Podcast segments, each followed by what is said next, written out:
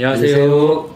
남성정보부의 김성찬 실장입니다. 윤장 원장입니다. 먼저 오늘 전립선에 대해서 한번 얘기해. 보려고 합니다. 네. 네, 전립선에서 많은 얘기를 했는데 오늘은 전립선 수치, 그쵸. 암 수치. 검사하는데 사실 우리 실장님 처음 말씀하셨는데 대부분 일반인 분들은 이렇게 알고 계세요. 음. 암 수치. 네. 전립선 암 수치라고 이렇게 알고 계세요. 네. 예.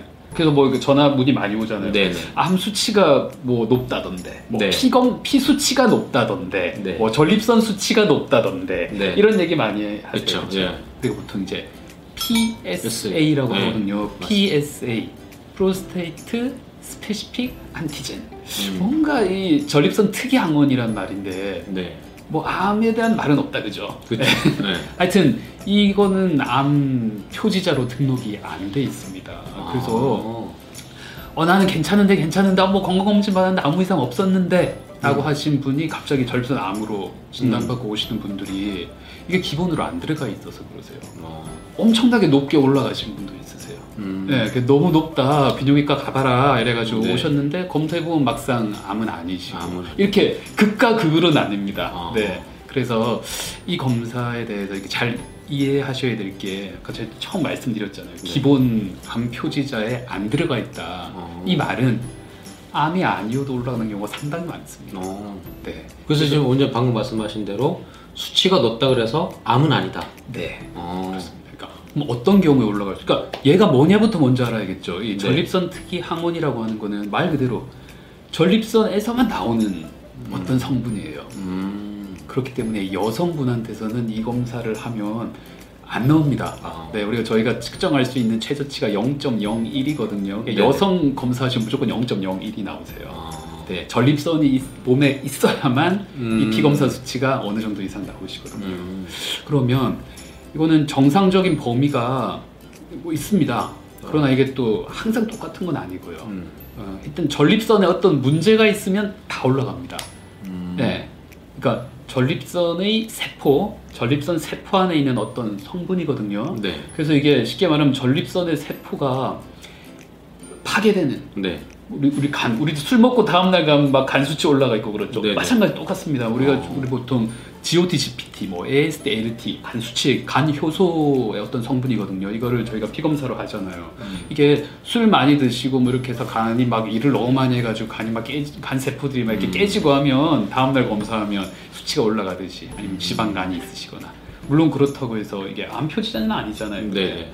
간암이 있어도 올라가시고 음. 간염이 있어도 올라가시고 예, 술을 많이 드셔도 올라가시고 하여튼 간이 뭐가 문제가 있으면 올라가는 그거하고 똑같다고 보시면 됩니다. 음. 전립선에 문제가 있으면 올라가는 거고 전립선의 세포들이 깨지면 올라가는 거. 어, 그러면 원장님 그 PS라는 수치인데요. 네. 이게 수치가 정상 범위가 몇부터 몇까지가요? 네, 어떻게 보면 뭐딱 뭐 나눠서 말씀드릴 수는 없지만 나이대 음. 그리고 전립선이 크기에 따라서 당연히 수치는 크면 클수록 네. 수치는 약간씩 증가하거든요. 근데 저희가 쑥 이제 검사를 해보면 좀 이렇게 넓게 딱 쳐서 네. 4 이하 4 이하. 네, 4 이하면 일단 정상 범위다. 정상. 근데 예를 들어 젊으신 분, 막 30대, 네. 전립선 크기도 정상이신 막 20g, 음. 뭐, 뭐 이렇게 되시는 분이 3.9 나왔다. 네. 이건 비정상인 거예요. 어. 그 정도 되시는 분은 1 이하가 나오셔야 됩니다. 0. 몇 대가 나오셔야 음. 정상이시고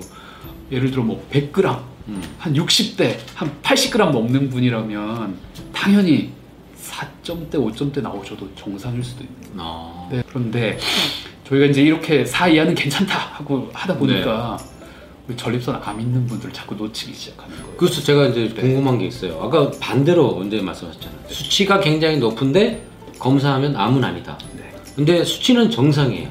근데 전립선 크기도 아까 말씀대로 20대가 아닌 40, 50대에 뭐 20 몇 그램인데 전립선 수치가 뭐 3, 뭐 네. 2가 나왔다. 네, 네. 근데 그런 경우는 절대 암이 아닐 수가 있는 거죠. 아니죠. 네, 그래서 항상 저희가 확률로 말씀을 드립니다. 음. 그래서 어 암이 아닐 가능성이 더 조금 많다고 하는 거지. 아, 일 수도 있는 거예요. 그래서 어떤 병원에서는 이 수- 정상 수치를 점점 내리기 시작했어요. 아. 어떤 병원은 3.5, 어떤 아, 병원은 폭을, 3. 폭을 주는 네, 그러니까 여러 가지 시도를 해봤거든요. 이렇게 나이대, 그 다음에 전립선의 크기 음. 이런 거를 이렇게 해가지고 요 이 나이대에 이 크기면 이 정도 아니면 괜찮다. 아. 근데 너무 힘든 거예요. 그쵸. 계산하고 있어야 되잖아요 네네. 매번. 그래서 아 다 필요 없고 3.5, 아, 3 어떤 병원은 2.5까지도 어. 내쳤어요. 그래서 2.5 넘어가는 사람 무조건 조직 검사해. 네. 그러니까 너무 많은 사람이 또 조직 검사를 하게 된 거예요. 또 음. 거꾸로 하면 그래서 저희가 병을 찾으려고 하면은 좀 과대 진료나 과대 검사를 할 수가 있는 거고요. 음. 또 괜찮다고 이렇게 하면은 또 한두 군데는 암 환자를 놓칠 수 놓칠 있는 거. 이게 다 이렇게 딜레마가 있습니다. 그래서 아, 중요한 거는 한 번 수치가 높게 나왔다고 해서 너무 걱정하지 마시고 음, 네, 아까 말씀드린 것처럼 전립선 암뿐이 아니라 전립선 비대증, 음. 전립선 염증 염증. 이 세 가지가 저희 PSA를 높일 수 있는 가장 세 가지 많은 질환들이거든요. 그래서 일단 전립선에 대한 검사를 받아봅시다. 네. 암, 사실 전립선 암은 저희 많은 선생님들이 얘기할 때 냄새도 없고 맛도 없고 아무 증상이 없습니다. 아, 네. 아무 증상이 없어요. 그래서 전립선 암은 다른 게 없어요. 저희 가족들 중에 가족력이 상당히 중요하거든요. 네, 가족들 중에 혹시 여성은 유방암을 음, 앓은 가족이 있다면 음. 이게 남성한테 오면 전립선 암이 될 수도 있어요. 같은 유전자의 어떤 연기 서열을 아. 공유하고 있기 때문에 유방암의 가족력이 있거나 혹시 전립선 암의 가족력이 있거나 아, 아니면 아무 이유 없이 갑자기 네, 허리가 내려앉으셔가지고 이렇게 거동이 불편하셔서 돌아가신 분이 혹시 계신다면 음. 또 전립선암이 뼈 전이를 잘하거든요. 그래서 이런 경우는 아. 비뇨기과로 오시기 전에 먼저 정형외과나 신경외과, 그러니까 척추 전문 병원으로 먼저 입원을 하세요. 어. 그래서 그냥 거기서 생을 마감하시는 분들이 상당히 많습니다. 아. 그래서 전립선암으로 진단도 못 받으시고 이게 그냥 연세 드셔서 척추 내려앉았다 해서 가- 이렇게 하신 분들 오. 많거든요. 그런 분들이 있다면 병원에 1년에 한 번씩 꼭 오시는 수밖에 없습니다. 아, 그냥 이거는 검사밖에 없네. 네, 미리 네. 네, 건강검진 하셔 찾아내셔서 치료하시면 완치가 가능한 병입니다. 이거는 예방도 없습니다. 검사밖에 없는 답인 것 같습니다.